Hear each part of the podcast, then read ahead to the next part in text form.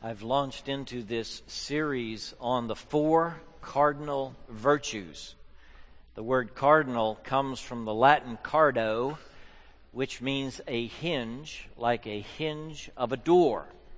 And so the cardinal virtues are the hinges on which life swings, and particularly the moral life swings. I am starting today with prudence. All right? Prudence is the first among the cardinal virtues, always mentioned first in philosophy and theology. And first dealt with primarily because it has to do with how you think. It is action, but it's about your mind, how you process things how you get to the conclusions and the choices that you make. So the theologians place prudence above all other virtues. Because without it, the others cannot attain their ends. Prudence is related to wisdom. Wisdom is theoretical, somebody said. The Greek word sophia. It's the ivory tower kind of thinking, is how they pictured it. Prudence is street smarts. You cannot separate prudence from your own particular time and place and difficulty and situation. Prudence is about you, where you are in life, the issues that confront you, the relationships you're seeking to maintain and grow, it's about you, and we can't pull that particular circumstance out in the case of prudence. It's you knowing your way around in your world and knowing how to get to the good, the true, and the right by the best means available. I want young people to catch the idea of prudence. But I despair a little bit because it's not a common word in our vocabulary. One of the staff people said, Oh, yeah, prudence, a prude. No, prudence does not mean you're a prude. That's kind of negative. I was with a man this last week for whom prudence is a key word. And he, in my relationship with him of these years, he has brought it up and talked about the prudent thing to do. And he is a man of wisdom. Charlie Wise used to tell me, David, don't lift that thing with your back, lift it with your legs. Anybody ever tell you that? Well, I was his pastor at 28 years old, and I thought I was indestructible when I was 28. And I thought, I'll lift this any way I want to. But as I've grown older, I've realized Charlie Wise was right. I need to use my legs to lift. I'll last longer. And now at almost 90, he gets up every morning and walks three miles. He's doing good. He's been prudent. I have some pictures here to show you the opposite of prudence. All right? Now, Is that really the prudent thing to do? Yeah, that could be a four by four. It's not a two by four. And again, really? Is this wise? And again, I know you can put a ladder in a bucket, but even if you could, should you? That would be better than this, though.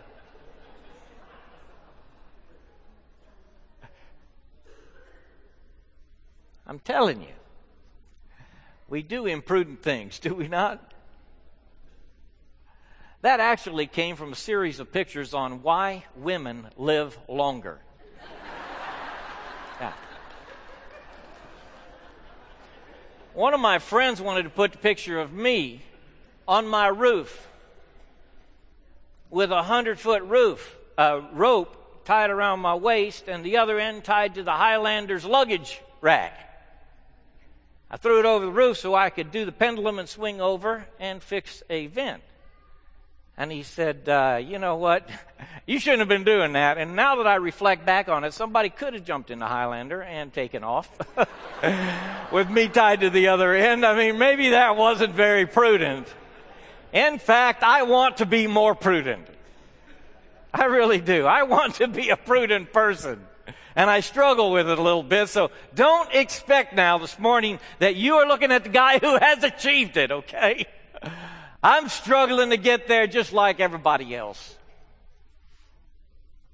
Prudence is built from the word providence, which means to foresee. It's you being able to look ahead and see the consequence of your choice and your action in the here and now and what price you will pay or what benefit you will gain by doing the right thing in this moment. We really can't do without it. When I began to explore in my mind the scriptures and think, where in the scriptures do I see Jesus acting with prudence, weighing the facts and the circumstances, and making a decision? I decided to go to his baptism in Matthew chapter 3. So I want us to turn to Matthew chapter 3 if you have your Bibles and look at verse 13. It's a familiar text. It's one that I love. I've had it in my mind and heart for years and years. It is an interchange with John the Baptist who is baptizing people. He is the forerunner of Jesus as well as his second cousin. And he's about six months older than Jesus. He's begun to preach out in the wilderness and throngs of people are starting to come to hear John preaching at the Jordan River. And Jesus is about to launch his public ministry.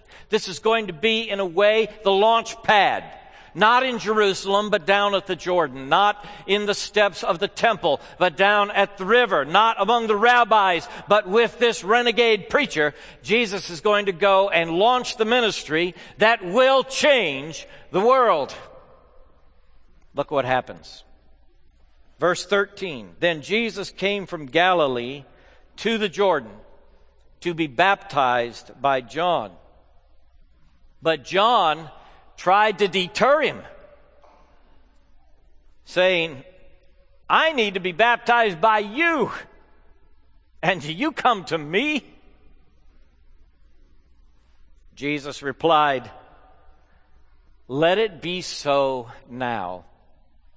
It is proper for us to do this, to fulfill all righteousness.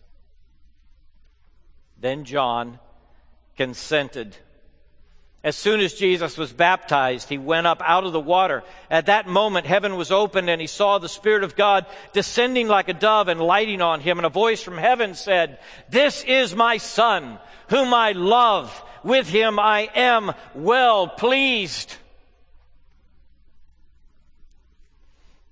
God announces his pleasure in his Son Jesus at his baptism.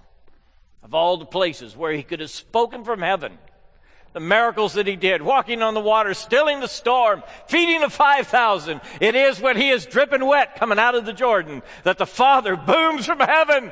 This is my son. I love him. He pleases me.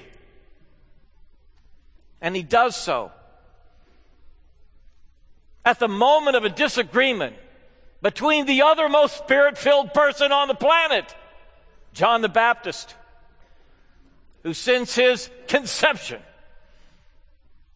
has been sensing the presence of the Holy Spirit. Jesus said of John, no greater man on earth than John the Baptist.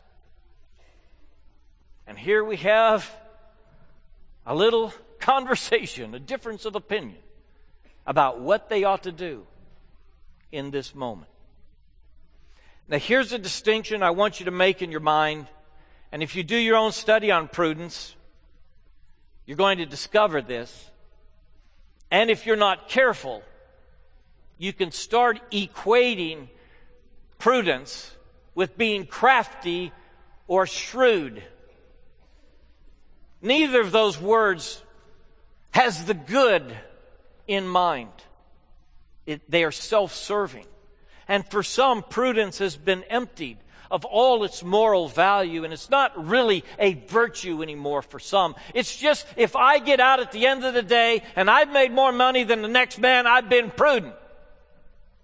It's a self serving kind of word. It's not been that historically, so I want to anchor it in this prudence does what is right. Prudence seeks the good. Jesus has this in his heart, as you know. All along and throughout his life, Jesus wants to do the right thing, the good thing, the thing that expresses his love of the Father and his love of neighbor. So Jesus is always doing that. And, and when he has this exchange with John, he says, Permit it to be this way now. It is proper for us to do this. It's the right thing. It fits. It is becoming, Jesus is saying. It's becoming for us to do this, and prudence will become you, by the way. You're going to look better as a prudent person than an imprudent one. Jesus says, let's have it this way now to do everything that is right, to fulfill all righteousness, to fulfill the standard of the Father. Let's do what's right. You baptize me. I would submit to you that you start here. That you have this basic love of God and love of neighbor in your soul that is an unshakable foundation for every decision that you make that you never make a decision just that is self-serving. It's not only about you, it's the people who are connected to you, the people who are around you, who trust you and depend upon you. So a prudent person is looking for the good, the beautiful, the becoming, the fitting, and the true. In the circumstance that not only benefits them, though it might and often should, but that benefits everybody involved. It is looking for what is right. This is a fundamental for your character. Your choices come and go. Your character stays steady. People of character are the people you want to hire at your place of business. You want to have them on your team. People who are steadied by foundational principles that do not move. And the foundation of a prudent man and a prudent woman is this desire to do what is right, to fulfill all righteousness. If we depart from this, we depart from prudence even if we get rich quick. Even if the business doesn't fail, even if it succeeds, you can get what you want and find out you don't want what you got. You can surrender your principles and your character and perhaps achieve a fleeting goal, a fleeting advantage. But in the end, if you compromise who you are in the Lordship of Christ, you lose. People will put pressure on you to make decisions that you know do not conform to the Lordship of Christ in your life. They are dishonest, they are subversive. Maybe they are even destructive and hurtful of other people. And they will place it upon you as the burden of responsibility for you to make these decisions. A prudent person in business or education or medicine, a prudent person will say, Jesus is my Lord. I am seeking to do what is right. This is fundamental to me. Now, here's the second thing that prudence does that I want you to get a hold of, okay? Prudence seeks to know the facts. I can't emphasize enough with you as a child of God in a complex society with technology all around how important it is for you when you speak up to speak from a position of thoughtful study. Where you are not just saying the last thing you heard, repeating the last sound bite you heard on radio or television, but you yourself have processed things I don't believe that a follower of Jesus ought to be intellectually lazy, particularly in our time when there is so much going on all around us and choices are difficult. We need to be serious about knowing of what we speak.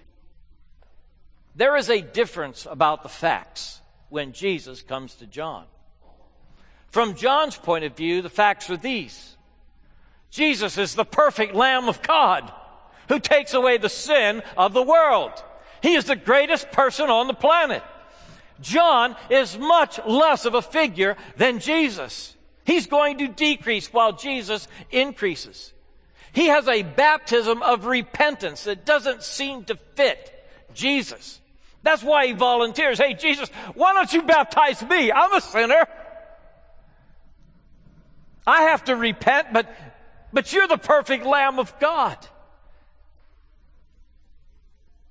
So John is thinking, this doesn't fit. It's not right. I think the blind spot in John's view of this is this. He does not understand the humility of the Savior or even the humility of God. Jesus confused Peter one time by wanting to wash Peter's feet. And Peter protested just like John the Baptist did and said, No way! You're not washing my feet. With both Peter and John the Baptist, they have missed this truth that Jesus is the humble servant. That he has laid aside his divine prerogatives. He has taken upon himself the form of a servant. He has emptied himself.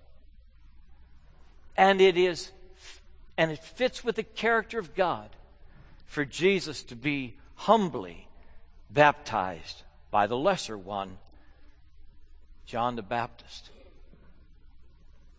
You would think that a decision this close where John the Baptist is on one side and Jesus is on the other. That it'd be kind of gray. Not so. After John baptizes Jesus, sets aside his concerns and consents, God the Father speaks from heaven and says, I am pleased with my son. I love him. If there was ever a validation of a decision, it was on the banks of the Jordan that day. when Jesus heard from heaven of the pleasure of the Father. Our decisions sometimes seem to be very close and tight. Should I do A or should I do B? But in the end, if we step back and examine the true nature of things, it becomes clear what we must do as followers of Jesus. As a parent, I thought I knew the facts. And so I disciplined Rebecca pretty well. A little bit later, I found out the true facts. And I went back to my nine or ten year old and I said, Rebecca, your dad made a mistake. I'm sorry. Will you forgive me? I went to my child and asked for her forgiveness because in my haste and my anger, I thought I knew how things were and I acted on my knowledge and it was incomplete. And standing back, I knew I should have examined it further, but I was angry. and I was hasty. And anger made me jump to a conclusion. And I remember when I was a boy how somebody disciplined me wrongly. And when they found out, they said, Well, you were guilty of something. Not a great comfort to me, you know. Aren't we all guilty of something? Yes. Prudence takes the time to know the facts. I sat in a room with a social worker, a chaplain, a neurologist, an ICU physician. And everybody around the table shared their perspective on the situation. And together we exchanged ideas. The family shared what they thought. The scientist shared what he discovered and predicted. It is important to know the science. It is imprudent not to discover the facts. But once you know the science, you don't necessarily know the decision yet.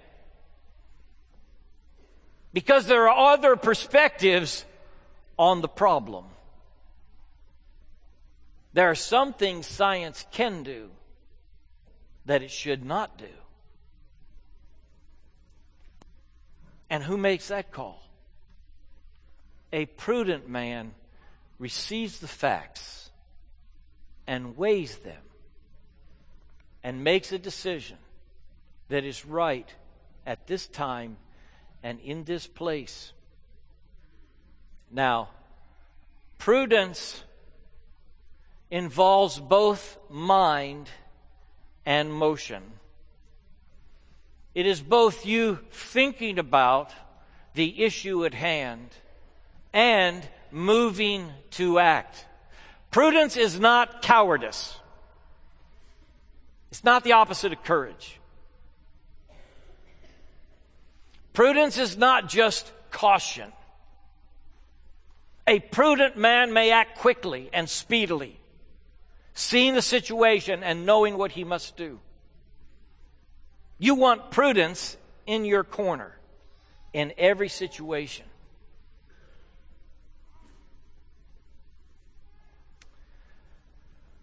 Prudence involves you taking the facts and making a decision that is proper. Now, I want you to note what Jesus says here. John you see the facts in a certain way. I see them in a little bit different way. But this is what I want you to do. I want you to permit it to be this way now. It is proper and fitting for us to do this now to fulfill all righteousness. One day, it won't be necessary to baptize me. In another situation, it wouldn't fit. But in this situation, at this time, it fits just right. Prudence takes into account the circumstance. And that's what's so difficult about it. You have to come to the situation and the decision with this commitment to the Lordship of Christ, with the desire to love God and love neighbor, and the desire to do what is right and good and true. And in the midst of it, apply it to a situation that has come out of something else and will go to something else, and you know it. Some of you are at a crossroads and you were trying to make a choice.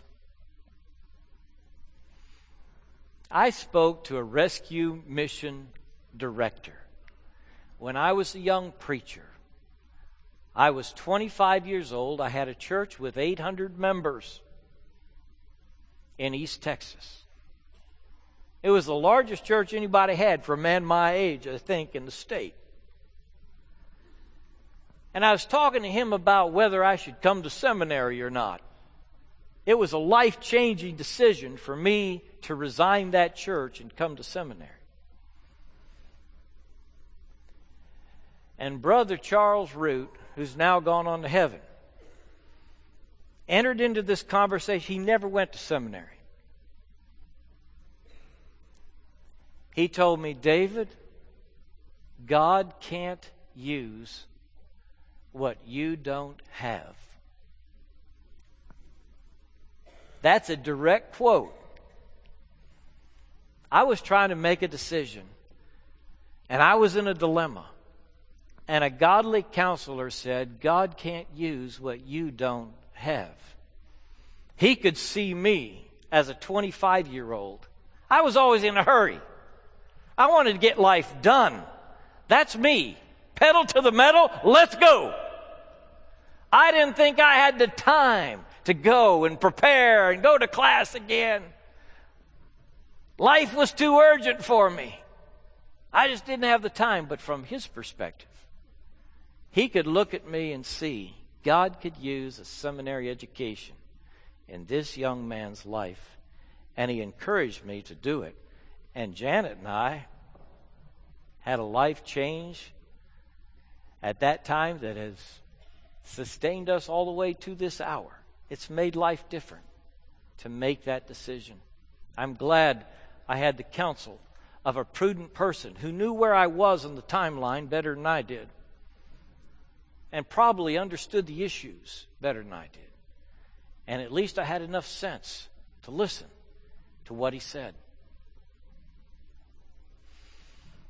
God is inviting you into a dialogue that involves Scripture, that involves you staying attuned to what He's speaking to your heart, that involves your character.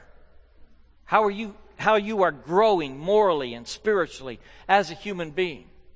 It involves you and honesty and integrity and high Christian values. God has invited you into this dialogue in order to increase your effectiveness for the kingdom, to make you a better instrument of His grace. And He's challenging you to take on the task of bringing wisdom into your heart through His Word, of taking time to know the facts, putting your mind in motion under the Lordship of Christ, and acting in accordance with prudence. You say, Who wins if I am a prudent person? Your wife, your kids, your grandkids, your friends, and everybody that you love. Today is uh, the celebration across the country of Martin Luther King's birthday. And I was thinking about prudence in the context of Martin Luther King and his crusade against segregation in these United States. And there were those of his colleagues who said, It is imprudent of you. You can rise above segregation. You have the intellect, you have the oratorical skills. It is not necessary for you to take on this cause and end up in jail. And Martin Luther King's response was, I think, the response of courage, but also the response of prudence. An opportunity to change something that was truly unjust in a great country that needed to make a change.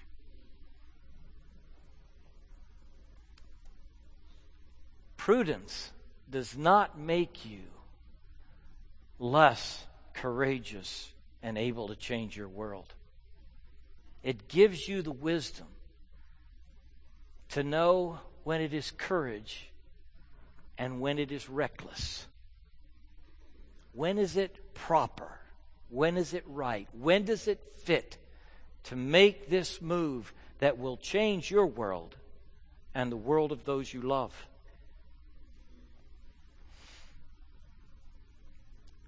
I challenge you to pray for the wisdom of the Holy Spirit in the choice that you're facing.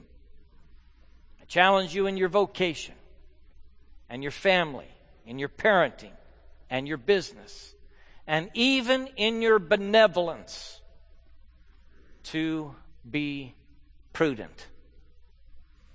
You have to give credit to Anna. She wants us to do our benevolence with prudence. Anna Palmer. And she will talk about what really helps when somebody is in need. What really lifts them up. What really is best. And she keeps us on task with that. Even in the case of benevolence, of trying to be good to somebody else, we need to be prudent. Now, prudence has in part, I want you to hear me on this, fallen out of the vocabulary of Baptists because some of us think it is the righteous thing to do to exit out of the public sphere, to leave politics, and not get involved and not get your hands dirty. And maybe that's the case even in your corporation or your business or in your educational circles. You've decided you're going to exit it and not be part of it because you don't want to get your hands dirty. And I had a friend who told me that if you get involved in a political situation, he said it's, it's almost inevitable that there's going to be some evil, some hurt, some bad that starts to connect to that system. Human beings create systems. They create, create organizations. It's the way we unite our efforts to get things done in the world. We create communities that seek to achieve goals. And every system is just as sick as the people who create it. All right? If you look in your heart, you know, hey, I'm not perfect. I'm a sinner. Yes. And the organization you are a part, uh, you are part of and that you create will also have sinful aspects to it. But, but hear me on this. Prudence for the Christian is his willingness to engage even the structures and the systems. And as God calls to say, I'll go into that realm because I carry with me the Lordship of Christ and the wisdom of the Holy Spirit. And I can achieve good there. I can help them in this community effort. I can do this good thing and I'll seek to be prudent in how I do it. Prudence is in part the partner of good politics. And you're fooling yourself if you don't think you're ever going to be involved in politics because it touches everything, including the church. It's how we do our work, it's how we interact, it's how we organize and engage. And the give and take of our structures needs you making the godly contribution.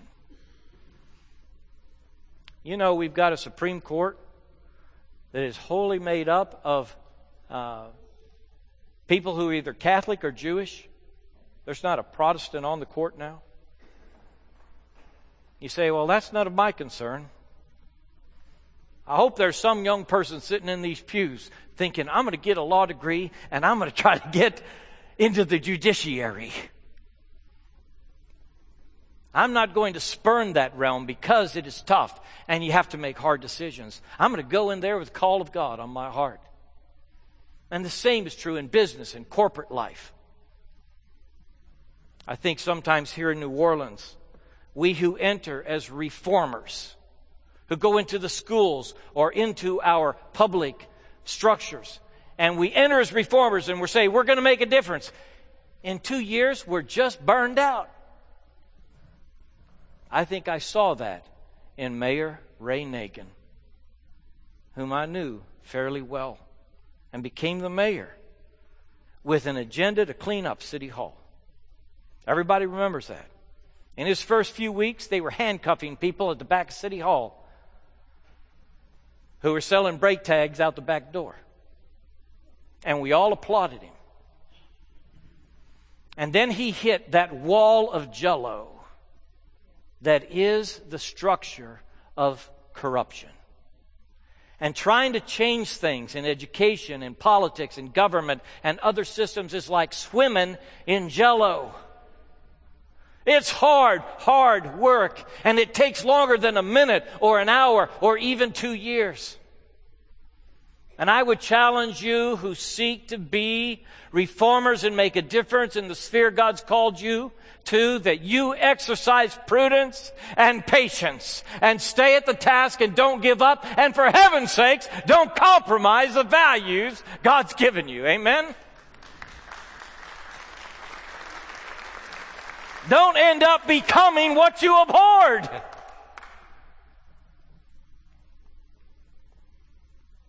Don't go into this fear if you're not anchored in the honesty and integrity and love of neighbor and love of God that keeps you steady when you are tempted to succumb. Corruption has such a pervasive effect on a community because it breeds distrust of the structure itself. The government itself is suspect when people take bribes. That's why the Bible says God hates a bribe. God hates a bribe.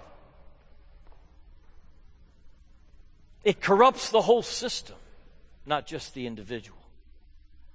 I am challenging you, brothers and sisters, that God has saved you and Jesus has taught you, let thy kingdom come on earth as it is in heaven. He has said, pray like this. Lead us not into temptation, but deliver us from evil.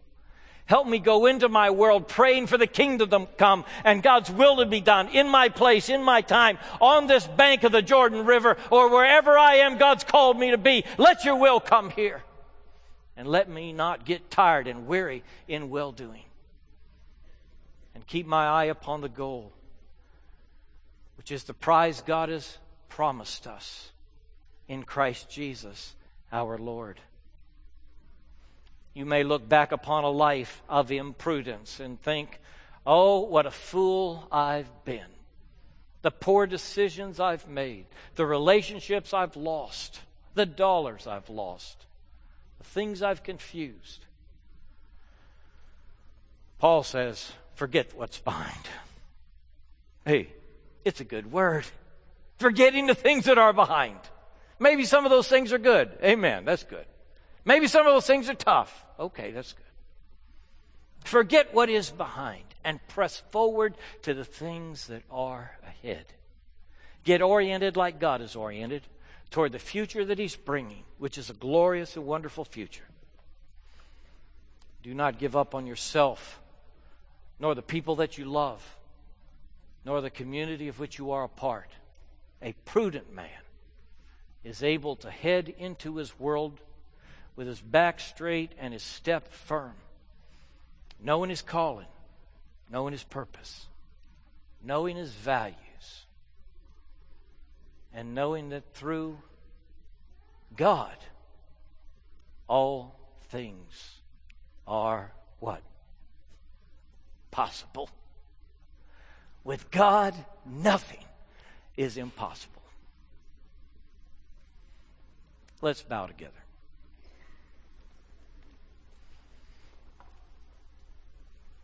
I know something's up with you. I know you've got decisions to make circumstances that seem confusing. And I know that God is calling you to be faithful to Him and His purpose for your life. Would you commit to Him the thing that is troublesome in your mind and heart? Would you repent of the folly that maybe has plagued you? Would you ask God to give you the wisdom that you need for the days ahead. If anyone lacks wisdom, let him ask of God.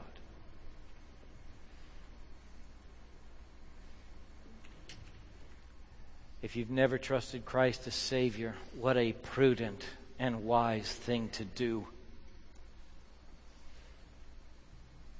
To receive Christ as Lord to let him have his way as John the Baptist did. You could receive Christ this very day. Lord, we pray now that you would have your way in us, in the choices we make, the decisions we make, that we would be committed to you, empowered by you.